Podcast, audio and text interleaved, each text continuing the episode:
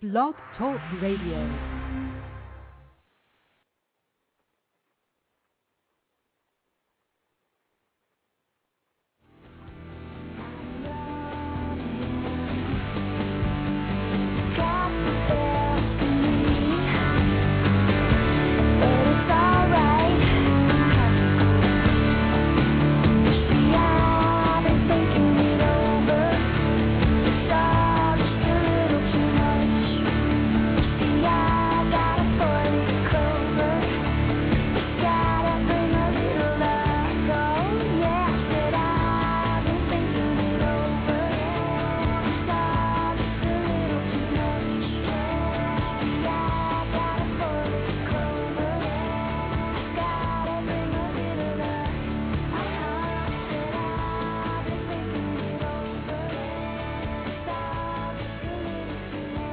Guys, Brandon Buzz is back. It's February 11th, 2009, Wednesday evening, 9 p.m.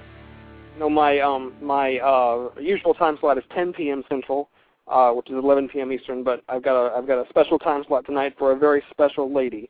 Uh, uh, a quick rundown, quick some some quick programming notes of what's coming up tomorrow morning at 12:30 Eastern. That's 9 12:30 p.m. 9:30 a.m. Pacific. I've got Knots Landing actress Joan Van Ark on the show. Uh, she's going to come by and and tell us what she's up to these days and and dish about Knots Landing and and her, her you know glorious award-winning career. That's going to be great fun. That's coming up tomorrow morning. Next week, Wednesday evening, I've got actress and singer Gloria Loring at t- at uh, 10 p.m. Central. With, It's 11 Eastern. It's 8 Pacific. That's Wednesday on the 17th. On that's not right.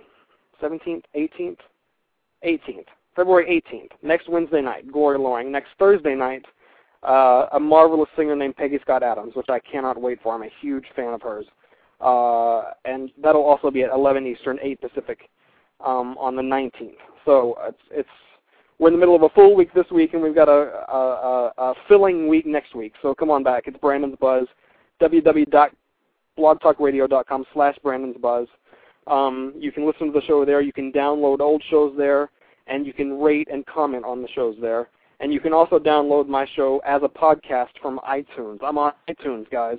Type in Brandon's Buzz in the search box at iTunes. My podcast will pop up. You can subscribe. You can download individual episodes. You can review the shows. So it's really an exciting venture here, and and um, uh, I hope you're having as much fun listening as I am making because it's it's really great fun. And I have a terrific guest tonight. Utterly gorgeous and a complete original. She burst onto the national scene in the Lilith-fueled summer of 1997 with an infectious smash called Four Leaf Clover. You just heard it, and, and I was I was biting my tongue trying not to sing along. Uh, it's a, a glorious, a gloriously fun tune that won her worldwide acclaim, heavy exposure on radio and television, and a well-deserved Grammy nomination.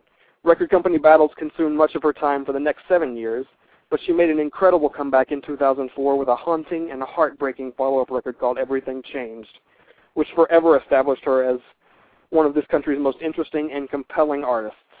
Two years ago, her fourth album, On the Way, sent her music in a lighter, jazzier direction, and she's dropping by Brandon's Buzz this evening to tell us why, as she did all those years ago, she still finds herself in the strangest places. What a true honor, a true thrill it is to welcome to my show tonight the fabulous, the gifted Abra Moore. Yay! How are you? Well, that was uh, lovely. How are you doing this evening? I'm doing really wonderful. Doing great. It's, it's quite an honor to have you on the show, and I, like I said before the show, I, I appreciate you you joining me for a, a time to gab. Yes, I am grateful to uh, be included on your gabbing Absolutely, absolutely. So Gabbing give us your journey. so give us the uh, give us the rundown on Abra Where were you born? Where'd you go to school? Give us give us all the boring. Let's the boring stuff. Let's see. I was born in Mission Bay in California Okay. and uh moved to Hawaii when I was four, Wow. and that's where I was raised. Okay. Yeah, I moved out there with uh my father and my new mother. Lost my mother when I was about three. oh wow. and um so we headed out to the Big Island. Was was it a job thing or was it? I mean, what what brought Um, you my out there? father was a was a painter, an artist, and uh he had a whole community of artists and musicians from California, from the San Diego area that moved out there, and uh, Wow. lured him out there to paradise, and took us with him.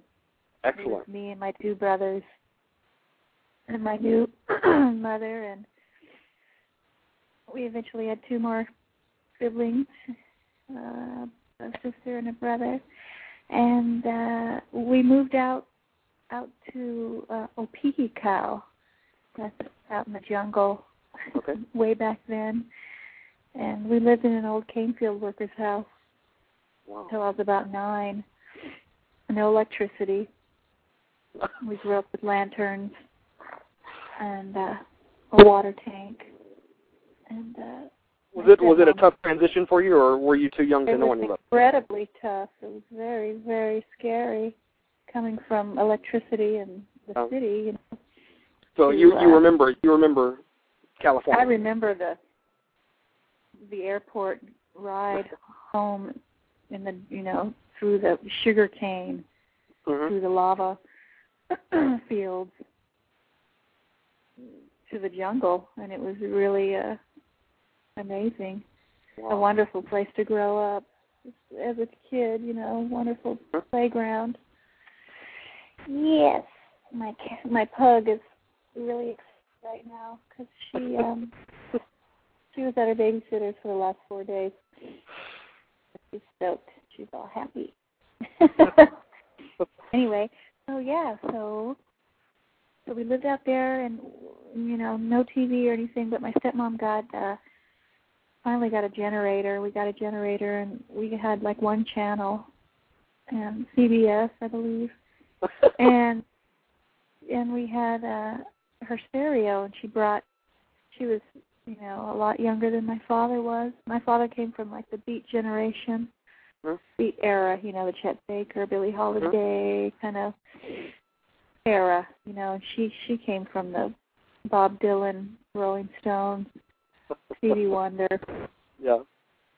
and so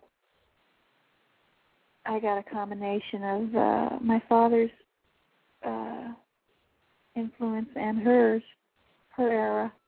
How great. And so that was kind of the soundtrack to my existence as a child. So it just imprinted on my memory banks.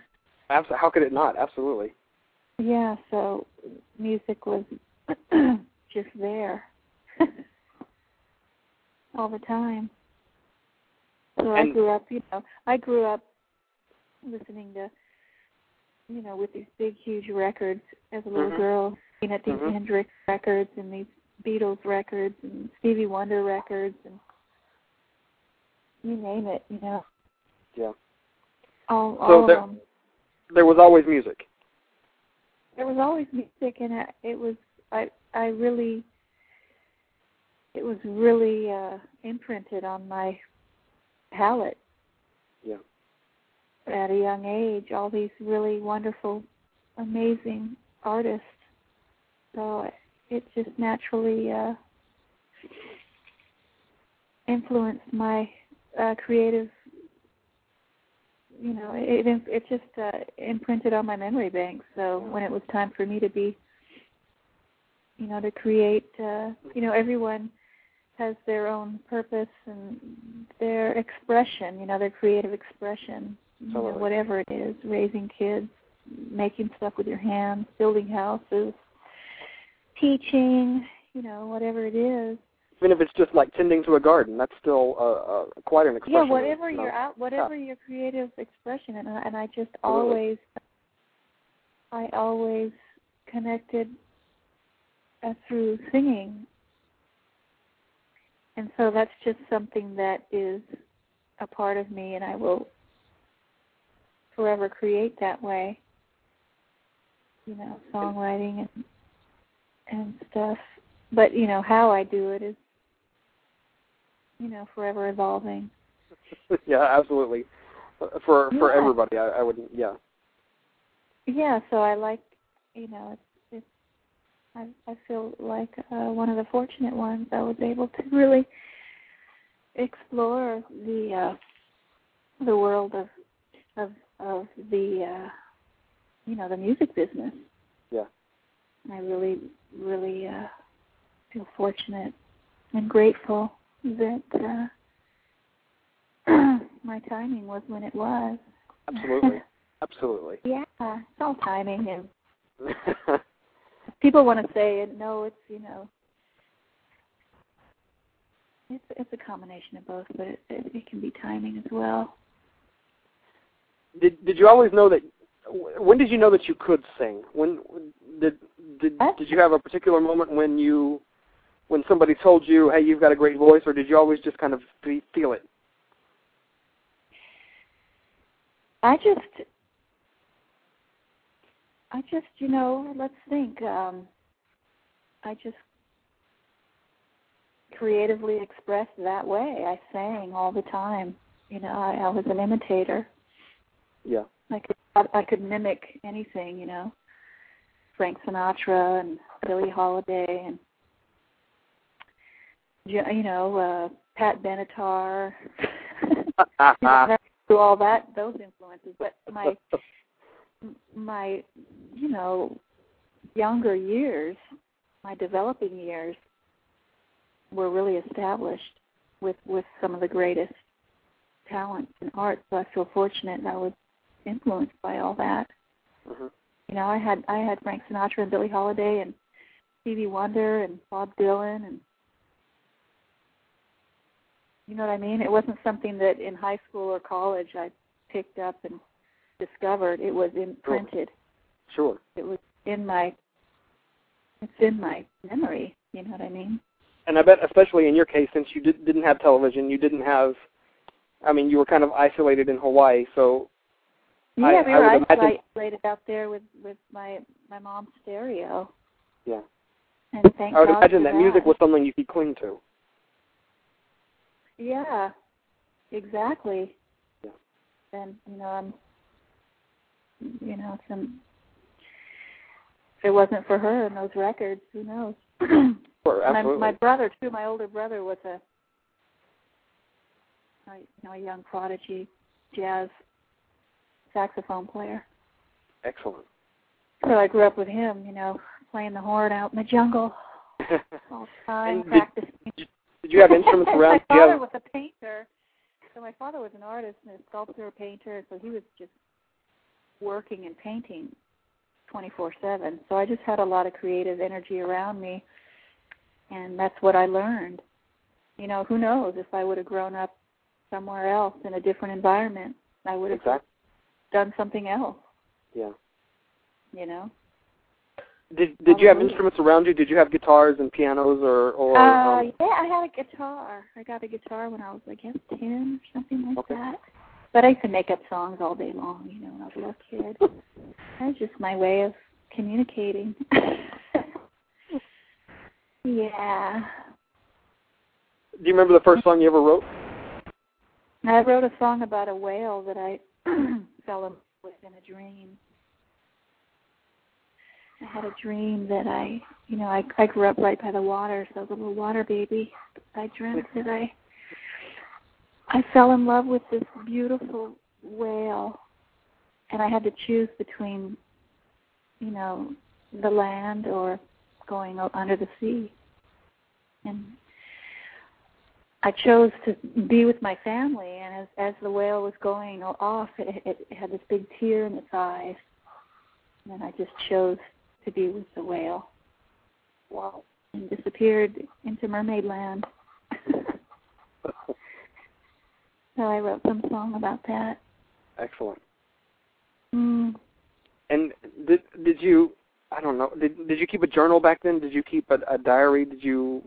Oh. You keep notebooks of of ideas no, and poems. I'm just a dreamer. Yeah, I just I I saw in color. You know the thing about uh, growing up out there was not a lot of you know stimulation as far as other things. You know, my my imagination Yeah. was. but I didn't do a lot of journaling at Okay. that time. I did a lot of dreaming and Yeah. you know imagining, Yeah. journaling in my mind. do you ever do you ever do you ever look back and wish that you had? Yeah, doesn't anybody? I imagine. I guess. Yeah, just to see see what it was about. Yeah. Yeah. So, how how did you know that that you when did when did you understand that you really had a handle on on songwriting, the construction of a song, the the whole pa- how did you know that you really had a handle on the whole process? Or do you yet? right. Slippery fish. Um, again, you know, I think uh who knows, but I just uh it's all it's all from from what I've learned and been exposed to. And, and you know, the more I stay open and the more I stay open to the source, it it uh, forever evolves and develops yeah. and everything. As far as how how did, when did I know that I was a songwriter? Mm-hmm. hmm. I never really. You know, some people ask, uh, you know, when did you decide you wanted to be a singer or something? It's just something that is, you know. Yeah. Um, I think I had a good feel on it when I, I wrote a jingle for Coca Cola. I wrote it in like 20 minutes. And the president of the company, you know, called and said, "Gosh, this has never happened before. We we don't- we don't even have to do a revise on it, really. You know, revision. It's it's perfect." Wow. I just had a pop sense, you know. Absolutely. It, it, shows it shows in your music. I mean, that's what Four Leaf was. Kind of, it was a moment of, you know, feeling something. It was the last tune written for that record. And, yep, I just sat down and wrote it. wow. Okay, But, tell me this: what what makes a great song to you? What what does every Oh, great song have? connecting, connecting with it and connecting with uh, the listener. You know, hmm making the connection. A great song is, you know, the idea is born, and then actually uh, creating it, and actually, uh, you know, capturing the intention that was the first initial inspiration. You know, Yeah. Great song when it's caught and you can catch it. My most my my most amazing, great melodies and songs go out the window because I don't recognize them. I've gotten better about that as far as catching stuff. And how about when you're listening to other artists? What when you're like when you're listening to the radio? What what what is what what makes you decide that's a great song? That's not so great. That's a great song. Yeah, I don't. what I'm saying? What? it's just how it emotionally connects to my body, to my soul, to my ears. I don't really approach a song judgmentally, you know, like, oh, that's not really. It speaks to me or it doesn't. Okay. And Yeah. may I ask what speaks to you lately? Have you? Man, you know what? Just rocked my socks is uh oh, Kings of Leon. Their new album What? is fantastic. They are Fantastic. just captured that raw beautiful intention. It's just you know, and I hadn't ever heard of them. I I'm just living, you know, I'm not really you know, I don't have the MTV on or anything. I don't know what's happening out there. Uh-huh. But uh, I had the, I was watching TV and watching Saturday Night Live one night because something was going to be on and I wanted to catch it. And then Kings of Leon was on. I'm like, and I just happened to catch it and it just blew my, you know, excuse my French, blew my shit. I was just like, wow. I mean, for that, you know, that is happening. mhm. I love it. That song, that one song. What's that song about? Um, Sex on Fire is is that the yeah, whew, Yeah. yeah, a couple of them is just wow. yeah. So that you know spoke loud and clear, undeniably. That was that was far and away my No, favorite album of last. were, and I don't know. Yeah, I don't. You know what I'm saying? It's not. It's it's just it's it's pure. Absolutely. It's right. It just goes in, no matter where from or who, how old they are. It's, they, they're connected to the source. They're expressing, mm, expressing it and capturing it, and it's, you know, Mhm. And that kid's Um, got a killer voice. I just love it. You know, it's so just kids, and you it's so unique. Yeah, yeah. And so that speaks to me, you know, it's just like, ah. You know, that that spoke that that's something that popped in my head as far as like lately this went bam. Whoa. And Coldplay just knocks my socks. They're just, you know, they're right in the pocket, right in the source, right, you know, Okay. writing from the heart, you know, or writing Yeah. just right from that, from the body, mhm. you know. For me, I don't know. That's my instinct. Uh, who else? Um, I'm just, you know, there's amazing tons of artists. I'm just haven't been listening a lot lately. Haven't I haven't been digest, you know, out there exploring. Yeah. So, you know, I need to do that because I'm sure there's just amazing stuff out there. I know there is. So Yeah. w- when you when you write a song, when you write an album, do you have in your mind a particular audience, or are you are, are you not even worried about the audience when you're writing? Yeah, I'm not really thinking about the audience as much as uh, just capturing capturing the the idea. Yeah. Like they come in chapters, you know, like this this whole chapter of time. and I think of a a time like you know everything changed. You know that was a time, Mhm. and that kind of and then all these songs fol- follow it. You know, Yeah. as titles.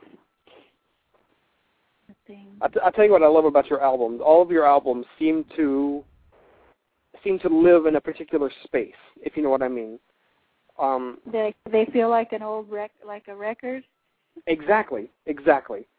Yeah, It's not just a, a collection Oh, of, of singles or you know just a right. just some slapped together mess. I mean, it's uh, you make you make true albums. Yeah, and that's the whole thing. I just, you know, so I'll start. Like I made one a couple of years ago, I guess. Um, I made on the way, and then, you know, lots of busy, busy. You know, I just built a house and did a whole bunch of stuff, and now I'm starting to feel that itch again. It's starting to bubble around. You know, I'm like, hmm. I'm starting to feel that that next offering Yay! starting to see it, you know. You know, got a title flitting around and it speaks of a time, you know. And uh and I've got this collection of of songs I've been working on throughout the year and and uh just letting them percolate and thing and uh yeah ex- ex- exploring just uh, letting it be. And so yeah i'm kind of uh, feeling excited about getting in the studio and i love it that's one of my favorite things I love making music. And when you when you go in the studio, do you try to get it all done at once? When you go in the studio, do you try to get it all done at one time, or do you just kind of take it as it comes? Well, I kind of have a, an idea, like I'll, like okay, today I'm going to work on this song, and we're going to catch all the vocals and put the guitars down and see where we're at. Kind of do that, kind of track everything and feel everything, and see what's working and not working, and, and kind of doing it like that. Excellent. Maybe someday I'll get my Pro Tools shops together and you know I'll have to get your address and because one day I'm going to do it and that's going to be a whole other world. Just me, you know. Uh huh. What I do when I get up on my way to the kitchen, sit down at the piano and you know write these beautiful songs that no one will ever hear. or melodies, you know. Uh-huh, uh-huh. All the time, I'll just sit down and just play something out, and there it goes. Like I said, I've gotten more disciplined with catching ideas and everything. And how how do you But- write? Do you do you write longhand? Do you how do you how do you write music? Not so much lyrics, but music. I think melody comes. Melody comes first. And sometimes melody and the the idea come together and Okay. Work its way out that way. So usually I'll I'll lay out the whole structure of a tune, mu- uh, mel- melodically, Okay. and then I'll come back, piece together the lyrics. So do you do you have pieces of melodies and pieces of lyrics really- kind of laying around, huh? waiting? Do you have do you do you have like pieces of melody? Yes, Or yes, the lyrics lyrics, words, and you know lines and things like that. Yeah, the music just the music part comes really easy. You know, I mean, I can sit there and I can ad lib something on the piano with with melodies and no no lyric, you know. Yeah. Can you hear that? I can.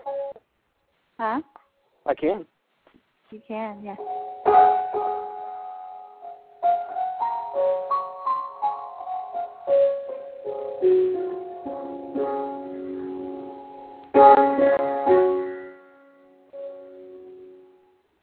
You know, I could just write something right now. Uh,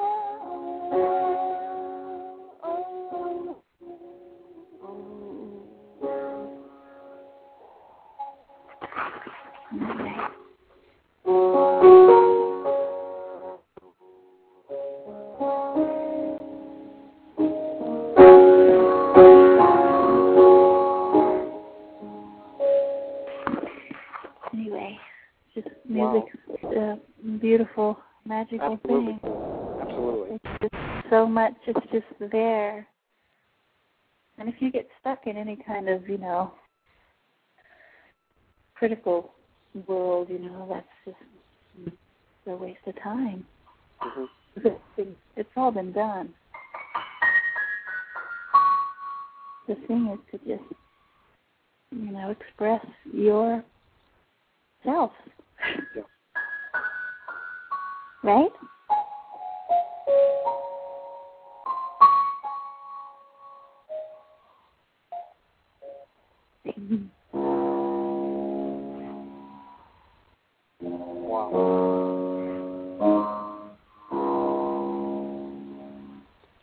Could just sit here and sing a song to you out of the air. Please do. You're you're more than welcome to. It's absolutely beautiful. anyway, yeah, music's a beautiful thing. I Mhm.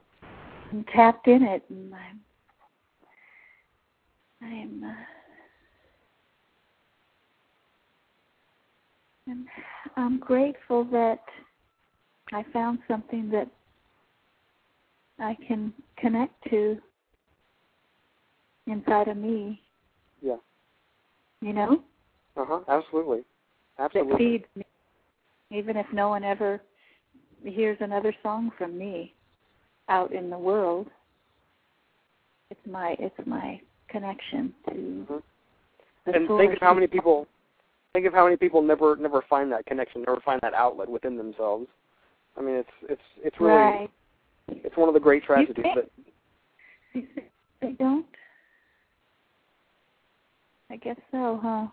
mhm I don't know though because humans are amazing. We find all kinds of things. Mine just happens to be through that source. yeah. Others through different sources. But I don't. I. I don't. That's an interesting question, though. You think you believe that to be true? I I you know what? I think there are some people on this planet who who never never really find that thing that touches them, that thing that compels them inside themselves. And Right. That gives them peace. Yeah. Or whatever, just that connection, you know? That's what we're here about. Everyone's looking for that connection or, you know, Yeah. not looking for, but it's just natural. mhm. Anyway. So tell me tell me about Poi Dog Pondering. Tell me about the history of it, how you came together, how you decided to go back to the mainland. I know.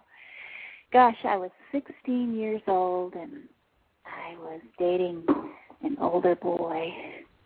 He was a, a drummer in a pop band in Oahu. And uh they used to play at the Wave. And he took me there one night and there was this band called Hat Makes the Man playing. And there was this young guy back there playing the drums, and his name was Frank, Frank Orrall, and that's the first time I met Frankie. And then a couple of years later or so, I went to college in Oahu and ended up running with Frank and a bunch of kids, and we'd go down to the drag and or down to the Waikiki drag and just play our hearts out. Um, it was just really fun. And one drunk evening, we decided to go traveling around the U.S. Take a little sabbatical from college and fly to L.A. because Frankie knew some people there, and, and just travel, travel around. You know, we were a bunch of toy dogs, or you know, we were a bunch of Hawaii on the rock, so we wanted to go see the mainland. So we flew to LA, one way ticket, wow. and uh, got a GM truck, and uh, we sold. We had a huge garage sale, sold a bunch of stuff, and, you know, flew to LA. And it was me, Frankie, uh, Kalea Chapman, and uh,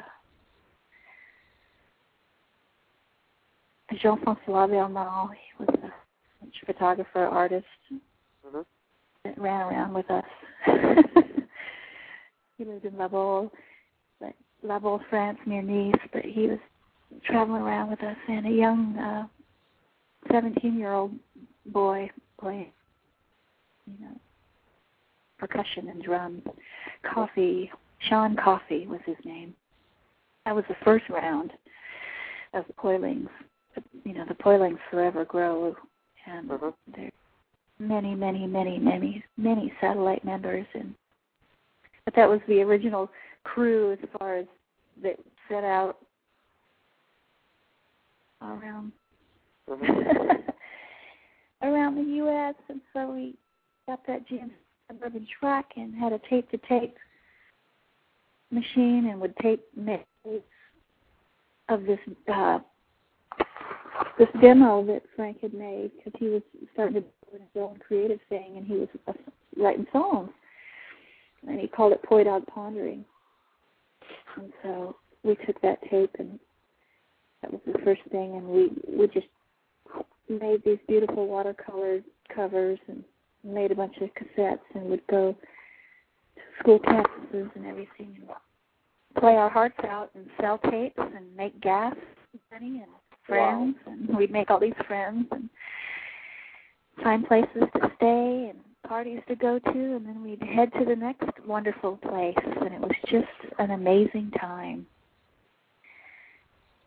and we just traveled around and then we ended up coming through Austin, Texas.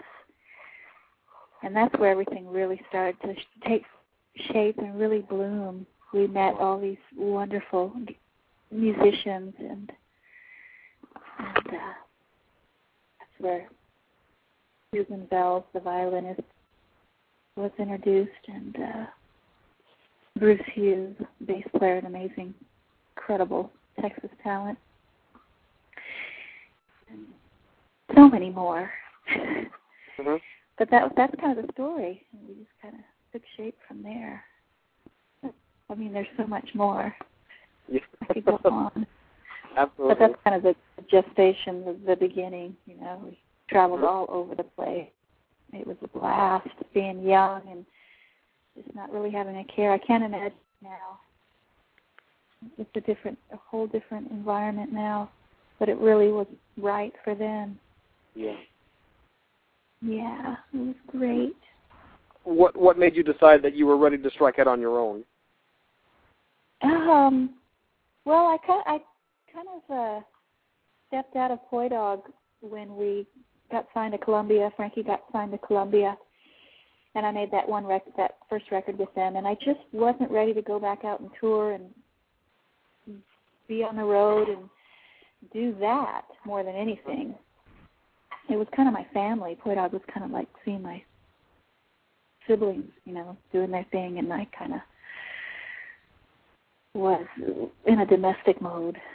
Really wanted because I'd just been doing it for a while, you know, I'd been traveling and everything. So that was kind of the the step of, of just stepping down from from that and uh you know, I just naturally love music so I was playing in bands and playing and everything. In my band and just doing stuff and you know, satellite member to Poise would go play with them whenever and play on a record every now and again and Wow. and then I went and lived in uh, Europe for about a year. Yes, I read that today. You were you were busking on the streets for a while in in France. Yeah, yeah. I went over there with a guitar player first, and uh, we just traveled around, busking and working in the clubs, singing American jazz, swing, and uh, was, you know, it wasn't something I consciously, you know, I'm going to be a jazz singer or something that was in my my blood. I I I love that music. I grew up with it, and it Uh-huh. comes natural to me.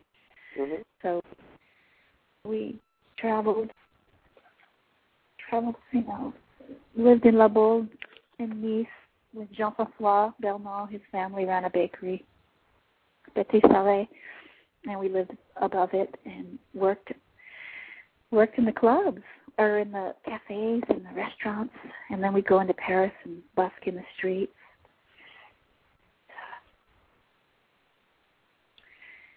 And I, uh, it was fun time. But then I came back. When I came back, that's when I kind of started honing on my own, you know, like Yeah. I borrowed a four track, I think, and got a little job. You know, said no to bands. And I didn't want to really play in any bands at that time, and I just started focusing on my first record, Sing. hmm And I met this incredible uh, guitarist, Texas guitarist uh, and producer, and he heard my songs. Name was uh, Mitch Watkins. He produced that Four Leaf Clover, Mhm. Strangest Places record.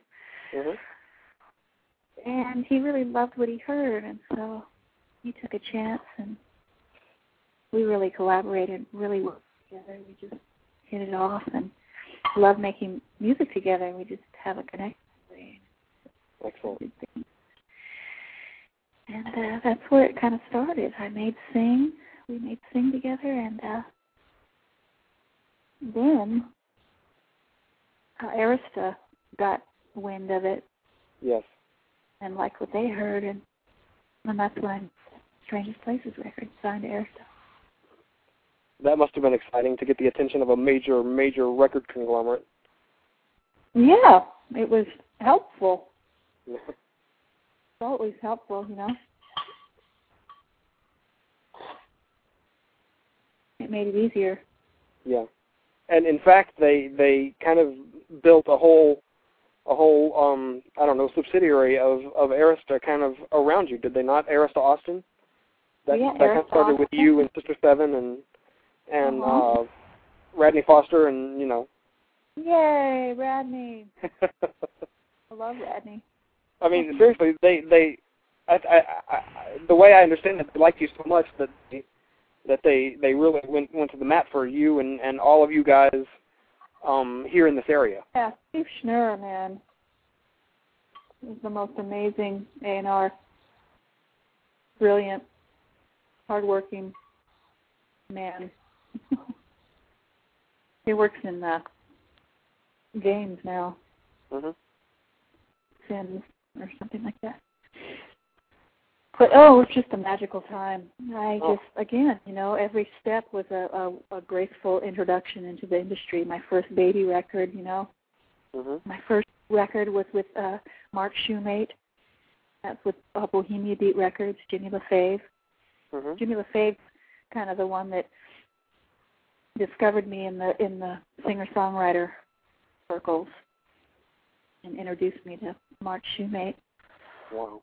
kind of yeah so i was in that family and that was just a wonderful introduction into the industry mark shoemate was like an uncle and he just i just felt protected and cared for and i can't imagine being just thrown to the fishes you know or to the sharks or whatever you know being young and just having being assaulted Yes.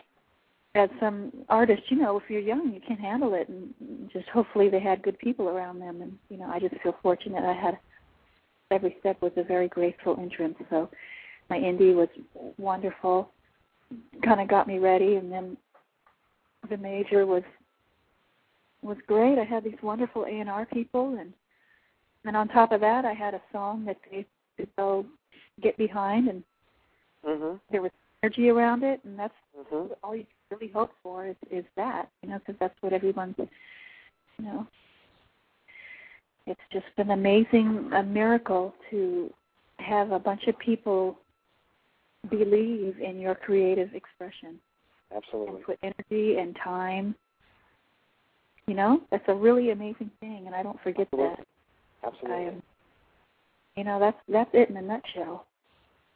You know, as far as uh, I I was given, I I just had wonderful people around me, and I I I was just given incredible opportunity. You know, I was right in the sweet spot of the industry. You know, sitting in the living room with Clive Davis. listening to Alicia Keys' hit song that no one's heard yet. oh wow. Yeah. So I was very poised for that whole environment. I just didn't deliver the the hit, you know, singles that needed to drive that industry. yeah. You know, and it had nothing to do with me as an artist. You know, we, you know, Clive and you know Peter Edge. We we pretty much he pretty much you know had an understanding. You know Yeah. that they're really good at at doing something they can market and work with hmm as far as and uh how did he say it you know you're you're an artist that uh, oh I can't remember right now. I can't remember it. Anyway, it was really, really sweet and wonderful, and we parted ways, amicable and good, you know. Yeah. But yeah. at at the at the time when wow, you're in what the an moment, opportunity to have been able to to work in that environment as long as I did. yeah. You know, that environment. People some people will never ever know what that is. Did did it break your heart when that when that time came to an end though? No, uh, I understand business and industry. I mean, it's frustrating because I'm a pleaser and I wanted to please my management and you know please my deliver you know please I wanted to give give the indus- give the committee what they've been working with we've all been working for you know as far as something they felt like they could market and you know blah blah blah so yeah there's disappointment when you you work hard for something and it doesn't you know happen Yeah. That's anything But you were still able to walk away from it grateful for the experience. yeah my head's clear on on on uh, that and that's what the thing as far as uh, an artist that you know bitter and jaded and it's just Mhm. There's just no place for that. It's you know, there's business and there's art and if you ever mix the two, you know, mix it up in your head, you, you can I've just always been real clear about that. Yeah. How great though! You're you're one of the lucky ones. You know that that doesn't. I, I think that doesn't happen for everybody. Yeah, well, because it's confu- it's heavy duty. You know, it's Mhm. confusing. It's your life and Mhm. it's your art. You know, and definitely, uh, you know, that's it's disappointing as far as when, like I said, when you're working really hard to uh, deliver something. You know, once you get in an environment with a committee, it's your choice. You know, I made that choice. I'm not a victim committee means other opinions. Yeah. You know, Mhm. that's what it means. You have to sit down at a table and you've got other people and other ideas and you you work with it. And I'm I'm really good at that, and I thrive in that environment. But uh, you know, I had my time, and it, yeah. it didn't. Uh, I just didn't deliver the the, the hits, Yeah. you know, made Well, you delivered one. It was called Four Leaf Clover. Did you did, did you did you know immediately that you had something special there? what? When you when you finished Four Leaf Clover, when you when you had it in your hand, did you know immediately that you had something special? Yeah, it felt good. It just felt Yeah. easy, and it was it was actually, yeah, it was kind of that feeling, you know, of like kind of getting pushed a little, not hearing a single, and so I wrote that. Thinking it over, it's always a little too much. Got a four-leaf clover. Got to bring a little luck. Oh man. and when you first heard it on the radio, did you just flip out? Yay! I loved it. it must have been just one of those unique thrills that you you can't replicate. Hearing yourself for the first time on the radio. Hearing myself on the first time was hearing myself with uh, sing my f- very first record. Okay. I was working at a bakery. I'll never forget it. And uh, Jody Denberg played my played one of my songs. I think it was Chariot. And uh, yeah, it's exciting. Wow. yeah, it's great. You know, for for a, a couple of years there, it looked like Austin was going to become the new epicenter, kind of like Seattle was in the early '90s with Pearl Jam and Nirvana and all those guys. Yeah. It looked it looked for a minute there like Austin was going to become something like that with you and Sister Seven and Fastball Patty Griffin, Kacy Crowley, Shawn Colvin, Kelly Willis. Uh, right. Well, fastball had a good run. Yeah, uh, Yeah, you they you all had you all had a good run for songs. Yeah, but fastball really broke out. I mean, well, well uh, hang on, I'm trying to pause this thing. It's not going to let me. Dang it. I guess I'll turn it off. Do, do, do, do, do, do. Hang on. Anyway, you there? I'm here. Yeah. Yeah, I mean Shawn Colvin, yay.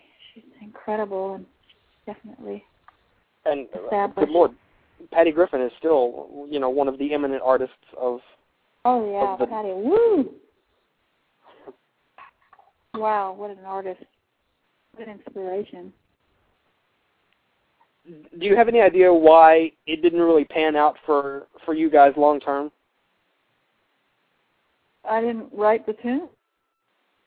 A bunch Well- of you know, I I didn't continually write songs that I guess, you know. What do you Not mean? just you though, but but all the all the I mean Fastball, Sister Seven, uh, Kacy Crowley. Oh, I- you all had you all had one or two really wrote undeniable if if if there were uh, if there if if they wrote undeniable catchy you know songs that really really broke through then there would be a vehicle to an energy there to help you know catapult the artist and keep them moving. Yeah. there's nothing like a tune. You know? What? It's true. Absolutely, you're you're exactly That's- right. It was just it was just funny that you know that song walking in memphis walking with my feet ten feet off a bill. You know when you hear that song you know that song uh-huh, sure. huh Marc Cohn. you know it Uh huh. Marc Cohn. what Uh, it was Marc Cohn that wrote it, was it not? yeah marc cohn Yeah. that is just a timeless song it's just a great song it's a feel good song when you hear that song it just takes you there right right you know what i mean Absolutely, I do. Absolutely. It doesn't matter you're walking in the damn grocery store and you hear it. It's just it's just catchy and it's just yeah. And that song, you know, will fill halls. I toured with them, you know, and I saw the power of a of a hit song. wow. And you know, that's one thing I learned in the business of music. And it's a slippery fish, you know. I I don't I'm not I I my intention when I write and everything, I don't think like oh I'm I need to try to write a I don't even think like that.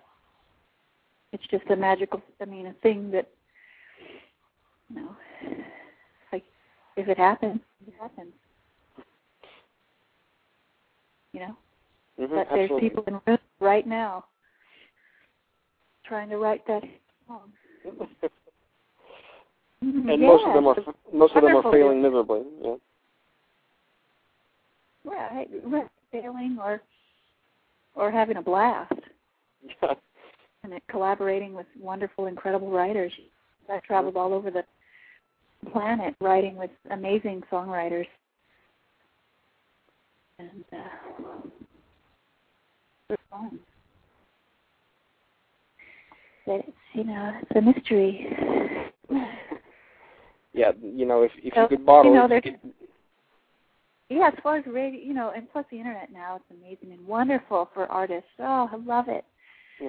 Everyone can just get out there and express their art, and it can be heard. You know. yeah, you know, I. I wanted I wanted to ask you about that. You know, the digital revolution has changed irrevocably the way we receive and consume music. Um, yeah. Has it? But has it changed the way you create music? No. Nothing's changed that. Okay. No. how how do you consume music? Do you do you still go to record stores and browse? Do you browse online now? How do you consume music? You know, I gosh, I'm just embarrassed to say I haven't been consuming in a long time. Why that is, I'm just I don't know. The phase I'm in. I haven't been out doing it. I I go to the record store. I'm old school. Me too. Me too. A local joint, you know. I love Waterloo. I love cheapos. Yeah. Yeah. Yeah, and I'll hear something and oh, you know, or you know, Kings of Leon. Wow, what's that? How do you spell you that? You bet. I'm on the computer like trying to discover them, but then I don't. I won't buy it online. I'll go to the store.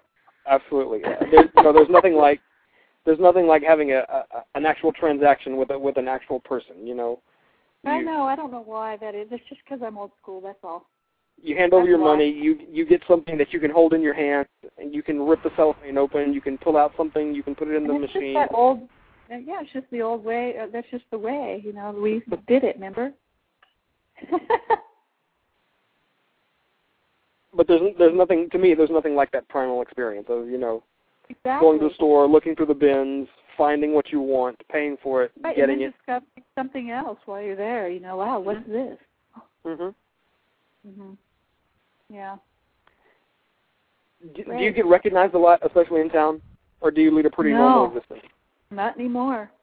Seriously. I'm I'm pretty much off the radar. You know, that was about ten years ago. I couldn't go anywhere. I'd be a target. Someone would be But- chasing me around. but even here in town, even here in town, you're not recognized for much.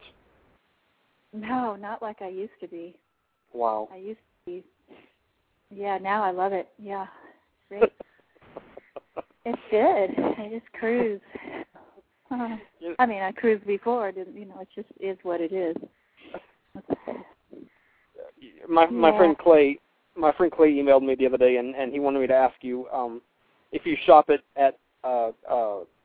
There's a, there's a store off of I-35 called Fiesta, and he swears that he's seen you there several times. Really? Where on I thirty five? Yeah, it's called it's called Fiesta. Yeah, Fiestas. Yeah, nope. I haven't been there. I've been to the Walmart. I know where he he's seen me at um HEB, Okay. right? That's where he's probably seen me because I go to HEB. I live, you know, right here, off of South First. Wow. Yeah, You know, I, I find it hard to believe that that you're recognized on a daily basis. I just find that impossible to believe. what's that? That you're not recognized on a, on a daily basis. I, I find that impossible No to. way. No, that's a long time ago. No, I'm I'm off the radar. I'm not really. Nobody really knows of me anymore. Oh, you know, if I saw you on the street or if I saw you in the store, I, I would I would scream and and I would totally make a scene in public. It, it, it would embarrass both of us. I mean, people. I mean, I saw someone today at the HEB. You know, people recognize me. You know, randomly, but nothing like before. I mean, I got recognized in anywhere, sandwiches, You know, stuff like that. But I'm in the. Uh, I'm. I'm. You know, flitting right right below the radar. And I'm happy and comfortable there. so, do do you do you have any regrets? Is there anything you'd do over if you could? um, uh, what would I do over? Um, give myself a, a little bit more of a. What would I do over? I gave it everything I had, so just take care of myself better. I think Okay. because In what sense? really the the schedule and everything was really uh took a lot out of me. Yeah. So what would I do over? That's like asking about life, right? Nothing. Maybe try. I don't know. That was it was exactly how it was supposed to go. wow. Yeah, I have no regrets. There's no regrets. That's great. Isn't I that a great feeling when? Yeah, it's a good feeling. I mean, the one little twinge would be just the please factor. Having so many people supporting what you do and working towards what you do and putting financial, you know, money towards what you do and, and not being able to be successful that. That bothers me sometimes. You know, I feel a little twinge for that. I'm not not pleasing, and that's my own issues with you know pleasing, pleasing people, pleasing myself. It's all about pleasing myself and learning about what's well and good for me and and everything. Yeah. I mean, heck, man, it would have been a really great. I, I worked hard at trying to, you know, deliver a song that would uh, be a vehicle to make uh, what I do easier, because that's what it is. You know, it just makes it easier, your craft, if you have a vehicle, mm-hmm. a song. Um, you know. You know what I mean by that? I I do know what you mean by that. I, Absolutely. I love my songs, and I it has nothing negative towards my songs or my songwriting. No. But in in some ways, it it all worked out the way it was supposed to. I think. But see, that's that's the thing. For me, it's exactly. Feel very peaceful, and and you know the other thing I think about is, wow, you know, you know what? It's like there's a real sense of peace in, uh, you know, that feeling of what if. Well, what if I did that? The unknown of like, gosh, what if? It's like I did it there's no what it's like I explored you know pretty much everything that could to explore with with uh with the world of music and the business and being a you know successful and things like that you know. Do you following me? It's it's a nice feeling or it's a it's a peaceful feeling of of of just knowing and not having a what if of like, well, some unknown. It's like I understand it. I've been there. I walked the red carpet. You know what I mean? Absolutely. Absolutely. Does that makes sense? It, it sure does. It, it oh, absolutely. There's no, there's no like, like I love watching the Grammys and I love, you know, seeing new artists and stuff, and I'm excited for them and like, yeah, this is the journey, and you know, you get lucky if a, if a tune totally explodes and busts wide open, and yay, Mm. you know, and and I got a little taste of that, so I got a Yeah. you know a little taste. The door kind of cracked open there, and I I saw what it is, what's it, what it's about, and that's Mhm. kind of kind of good. Do you do you remember your Grammy experience? yeah, it was fun. Did you get to go to the ceremony? Oh yeah, I went to the pre-Grammy party. That's the one. That's the big Uh-huh. deal. Clive's Uh-huh. party, and you know, met Whitney Houston and Tony Bennett. And, oh gosh, you know everybody. Wow. So that was a blast. you know, just for just fun factor. Exploring Do you- you know, that world, you know, just that world, exploring that world. Wow. So this is what this is. Okay. So I've explored, you know, I've experienced kind of a music thing on all levels. I've been driven in limos and you know, traveled four-star hotels and I've Mhm. done backpacking and buses and you know, kind of done the full spectrum. Kind of Mhm. neat. And and busking on the streets. All, all angles of it. I know all angles of it, and I know what I can do and what I will do and what I just don't need to do anymore. I made some other choices that are well choices that work for me, and uh, and it it works. So,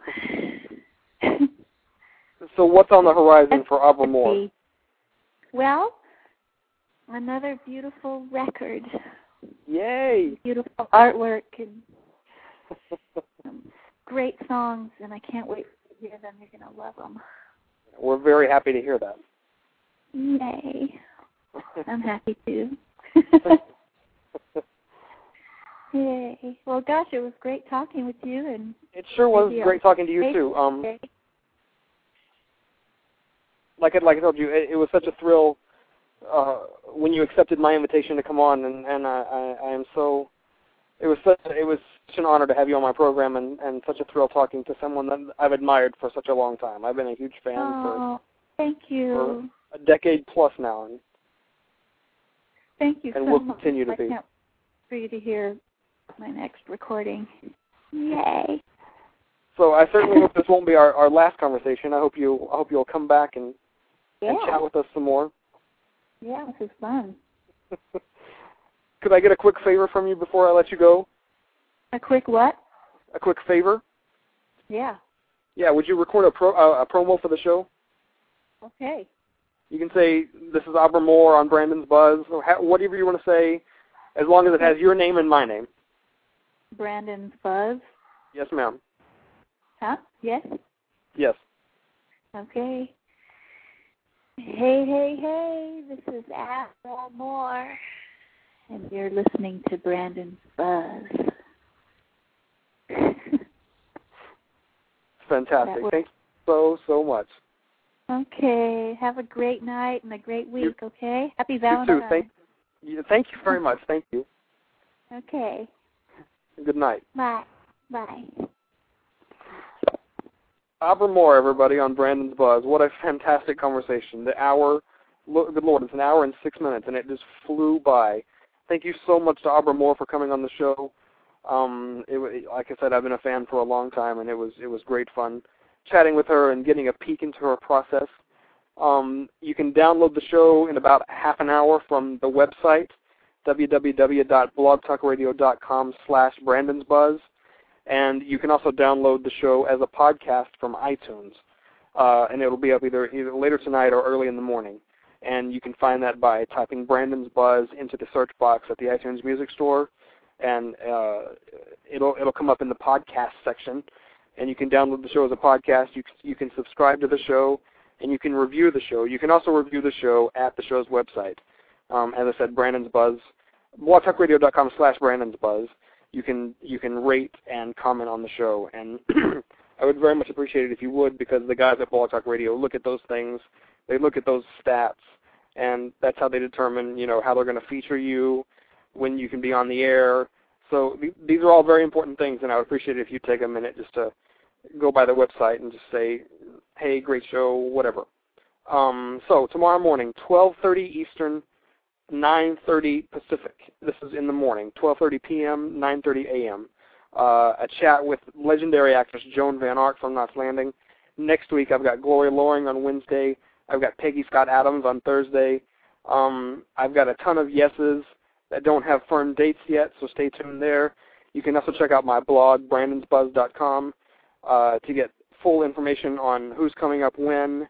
Um, and you can also look at the site, blogtalkradio.com slash brandonsbuzz. There's a full schedule of, uh, of, of upcoming guests and uh, the previous shows that you can listen to and download. So see you tomorrow morning, 9.30 Pacific, 12.30 Eastern, for Joan Van Ark on Brandon's Buzz.